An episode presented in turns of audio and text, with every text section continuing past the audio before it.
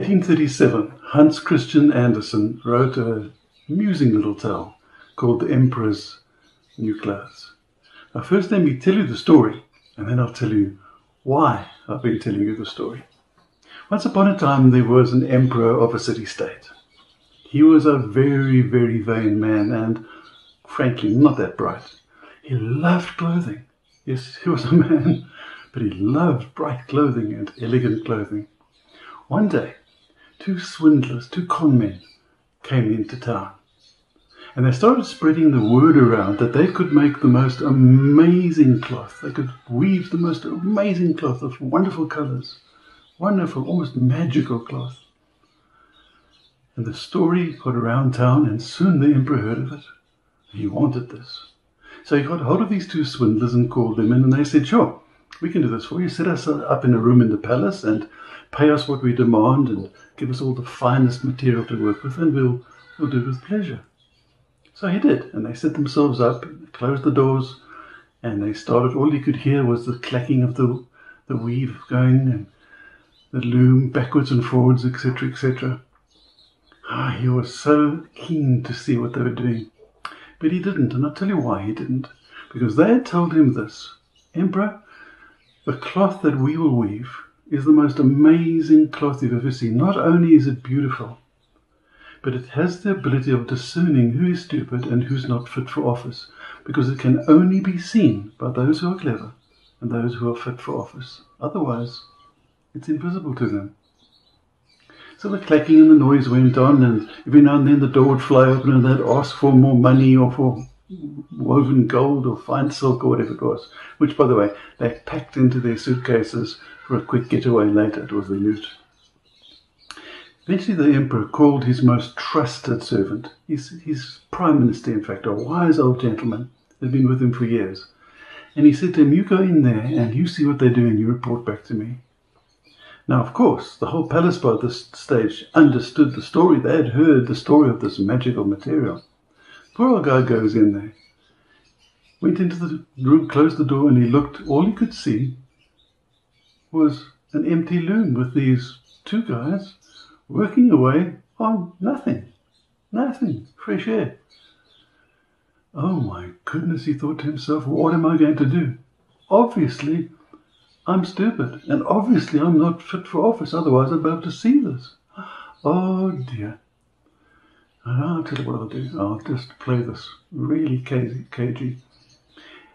The two weavers started to say to him, Prime Minister, do you see these glorious colours? Do you see the rainbow hues? I mean, don't they just glisten in the sun like a rainbow? Oh, beautiful, iridescent colours, aren't they?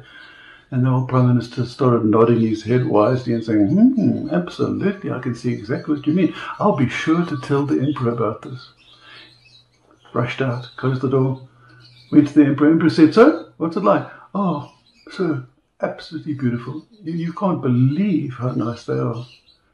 And he repeated to the emperor all the things that the conmen had told him about the, the cloth. After a while, the emperor decided, no, it's time I need to see for myself. So he gathered his whole cabinet around him, including the prime minister. They all went in, and the prime minister strutted importantly forward, and he started to show the invisible cloth to the emperor and the others. He said, Can you see how beautiful this is? Can you see not these glorious, glorious rainbow hues shining and shimmering? And of course, everybody nodded to each other. Absolutely, they said. They muttered approvingly. And the emperor thought, Uh oh, I can't see a thing. Oh, they cannot see that I'm fit, unfit for office, that I'm stupid. But hey, I'm not that stupid. I've got a plan. So he said, Wonderful job, gentlemen. You are doing a superb, superb job. In fact, I'm so pleased I'm going to award you the honorary title of Sir Weaver. When will this be ready that you can make clothing for me? And they discussed a date and a time.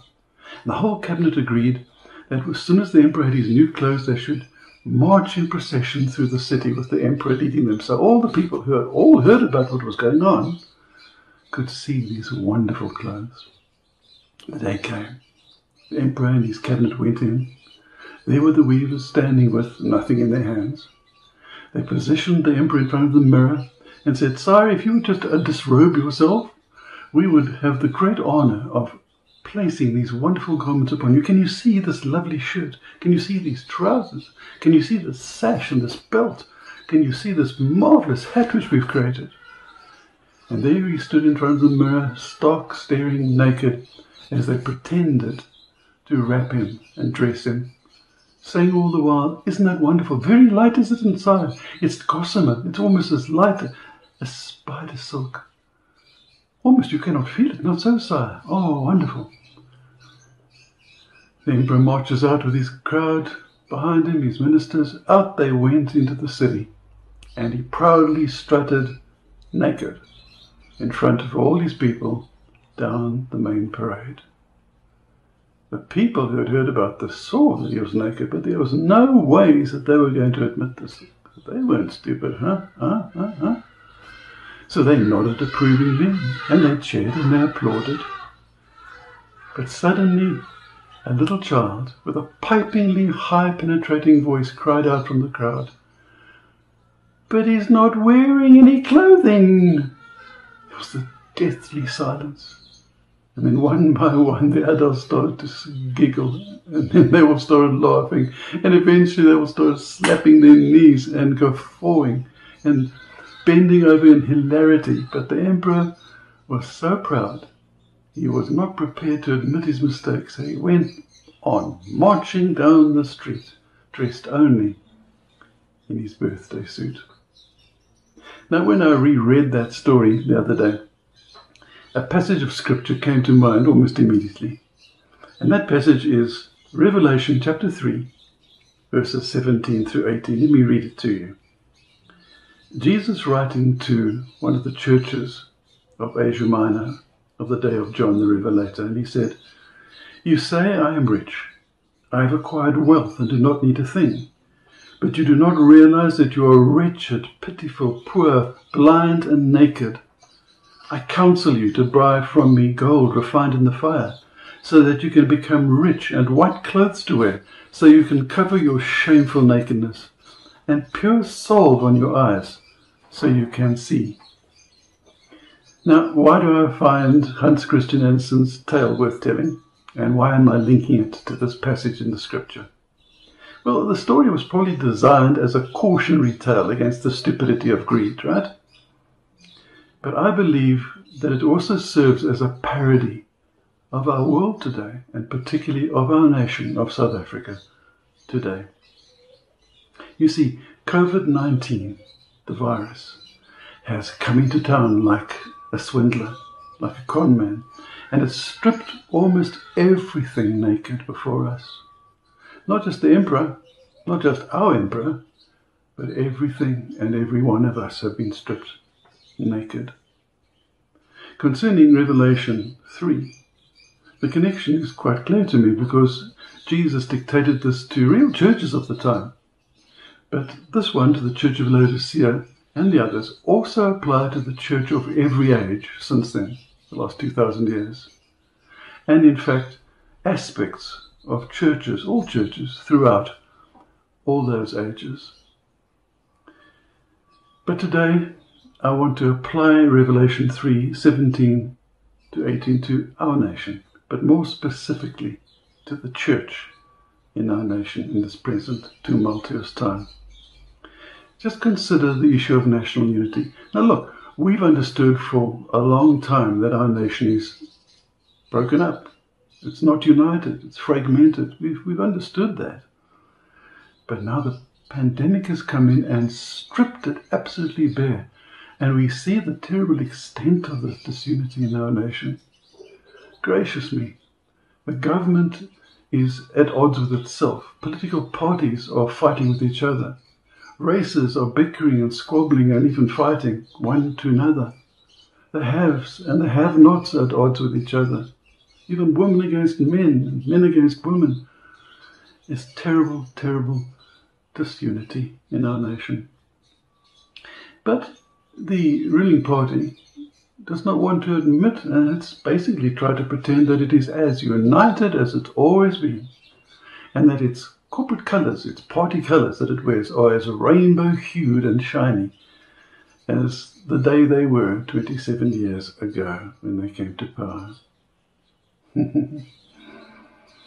well, we've known that corruption as well is rife in our nation, don't we?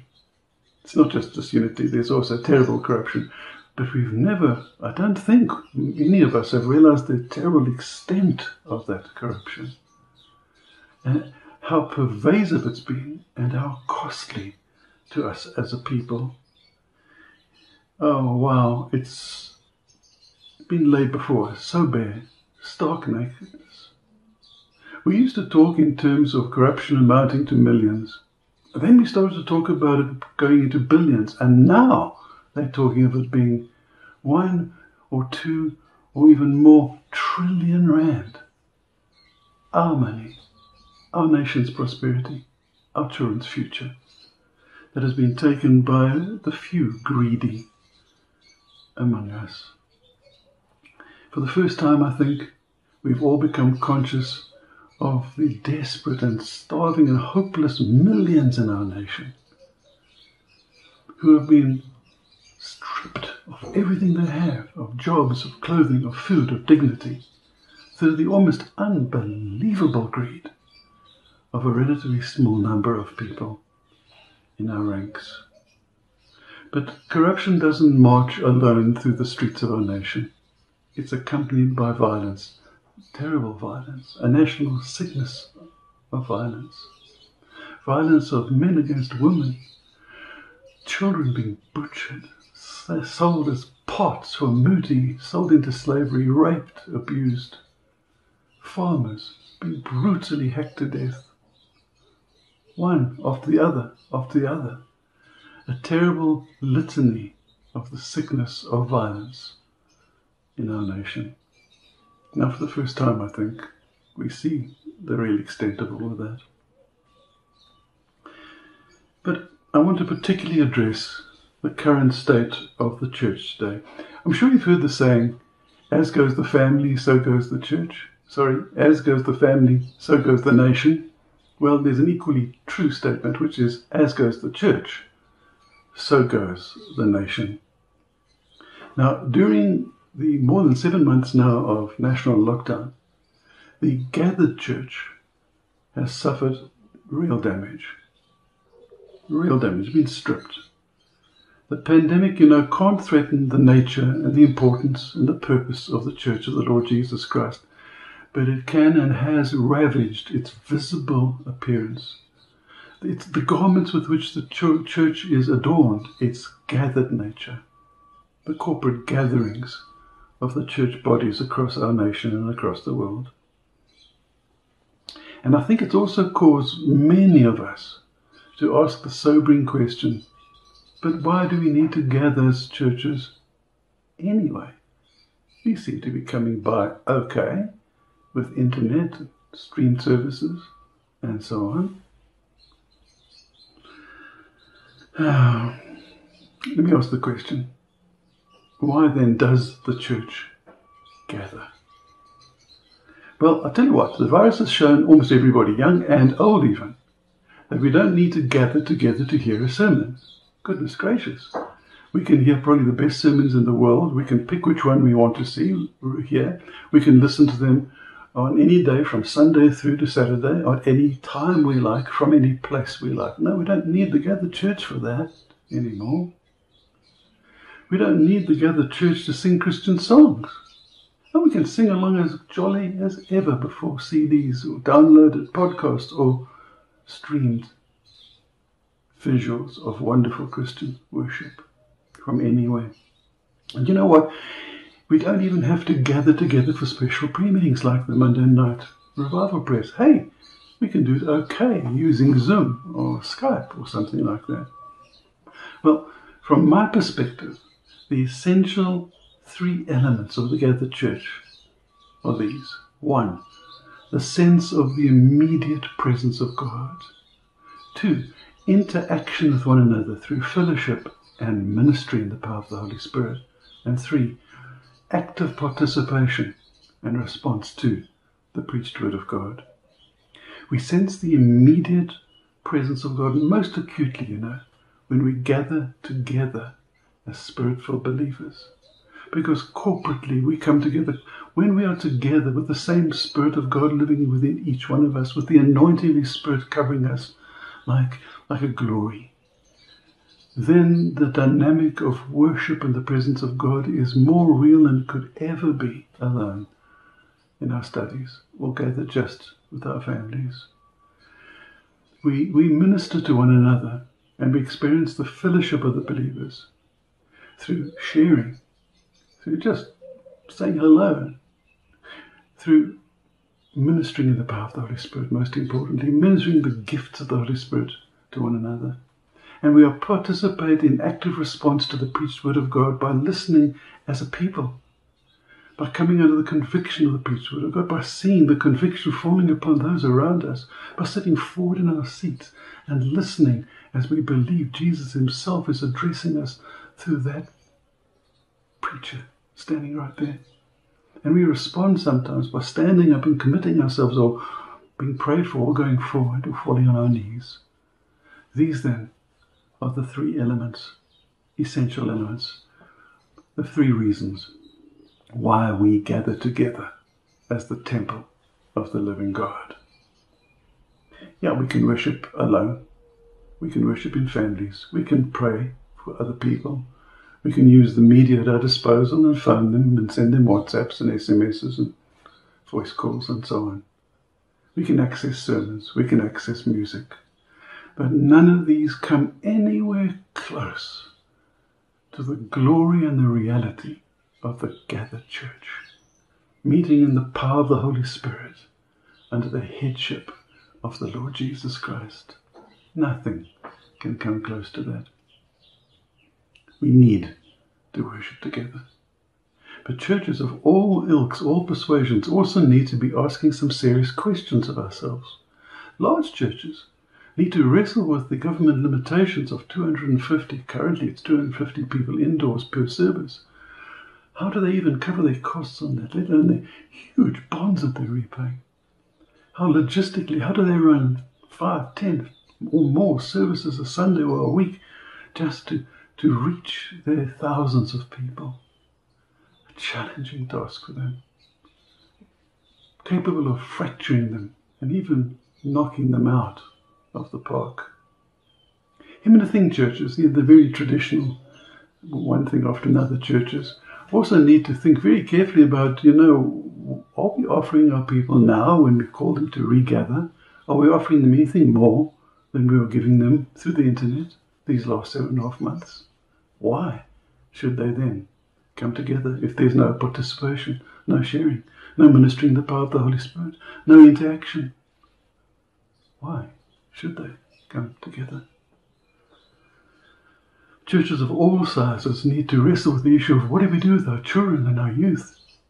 How do we balance the health requirements and the prevention of this horrible disease? How do we how do we balance that with this real need to be the gathered church of the Lord Jesus Christ? Well, these are indeed very challenging times. But, but I'm confident that the church leadership of our church, of the Hill Village Church, are, are rising to the occasion. And they're coming forward with plans that I believe will work and can bring variety and can restore something, if not a lot of, if not more than we had before, of these essential ingredients of the gathered church. I'm excited about the opportunities that are before us as a local church. But you know, to realize these possibilities, we need to do two things to ensure that a new normal for us is a wonderful new normal. Two things. One, stand in unity with our church leaders. Don't give them a hard time. Don't argue the toss about the rules and the regulations and the ways and the methods and why do I have to book a seat at the church and all that stuff. Accommodate this. In fact, go even further make sure that you and I find a way to work with this and fit in with this. And then the second thing is commit ourselves to the importance of the gathered church. Do not give up on the gathered church just because of COVID 19. find a way. Do not be guilty of what Paul wrote in Hebrews chapter 10, verse 25. Do not cease to gather together as some are in the habit of doing. You know, perhaps our current situation actually even gives us as a church an opportunity, well, gives the whole church maybe, the opportunity of returning more closely to the book of Acts, to the early church life, to the New Testament model. So, my appeal to every Christian listening to this message is one, commit yourself afresh to the importance of the gathered church, that it's biblical and really important. Two, accommodate the church leaders' decisions that they've reached through really labored discussion and prayer. Find a way to fit in with that and to make it work for each one of us. But finally, the question that is before all of us in these times is what can we do regarding these things? What can we do regarding national unity and corruption and violence and the future of our church? That's the question that is before each of us. You know, we're not all prime ministers, we're not emperors, we're not church leaders, most of us. What can we do? Well, firstly, we can pray for our nation. We can pray for our government. We can pray for our church leaders. We can pray for our church congregations. We can pray for our loved ones and our families. We can pray and intercede and bring others before the throne of Almighty God. Two, we can set an example of biblical righteousness in what we say, what we do, how we deport ourselves in church, in private, in business. Are we living up to the example of what the church and we as Christians should be. And we can also do what we can within our limited resources and time availability and talents to really help others, to help the poor and the hopeless.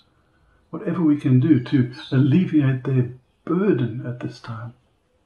We can get involved in our neighborhoods. We can get involved in political organizations or groups or initiatives which are truly working to restore godliness to our society. We can lend our weight to those. But most important of all, we can introduce people with a fresh fervour to Jesus as Saviour and Lord. And then we can help them to grow to be more like Him through these trying times. And then we can encourage them to go and to do likewise for others. And lastly, we can partner with the Lord Jesus Christ in building his church. His church. He said, The gates of hell shall not prevail against my church. And that includes COVID 19 shall not prevail against us. We can partner with him in building it, starting right here in our local church. In his letter to the church of Laodicea, the Lord Jesus is, I believe, also addressing our nation and the nations of this world, also addressing the churches and our church. He wrote and said, You say, I am rich, I have acquired wealth, and do not need a thing. But you do not realize that you are wretched, pitiful, poor, blind, and naked. Yes, COVID 19 has stripped us bare, but it's helped us to see our nakedness. His letter goes on, he says, I counsel you to buy from me gold refined in the fire, so you may become rich, and white clothes to wear, so you can cover your shameful nakedness, and salve to put on your eyes, so you can see. His gold, his cloth, his eye salve is in his hands, and is offering it to us. If we will respond in a Bible based, Christ centered, spirit led way, we will be taking into our hands eye salve for our healing and glorious white clothing for our attire as individuals and corporate gatherings, and gold purified by fire.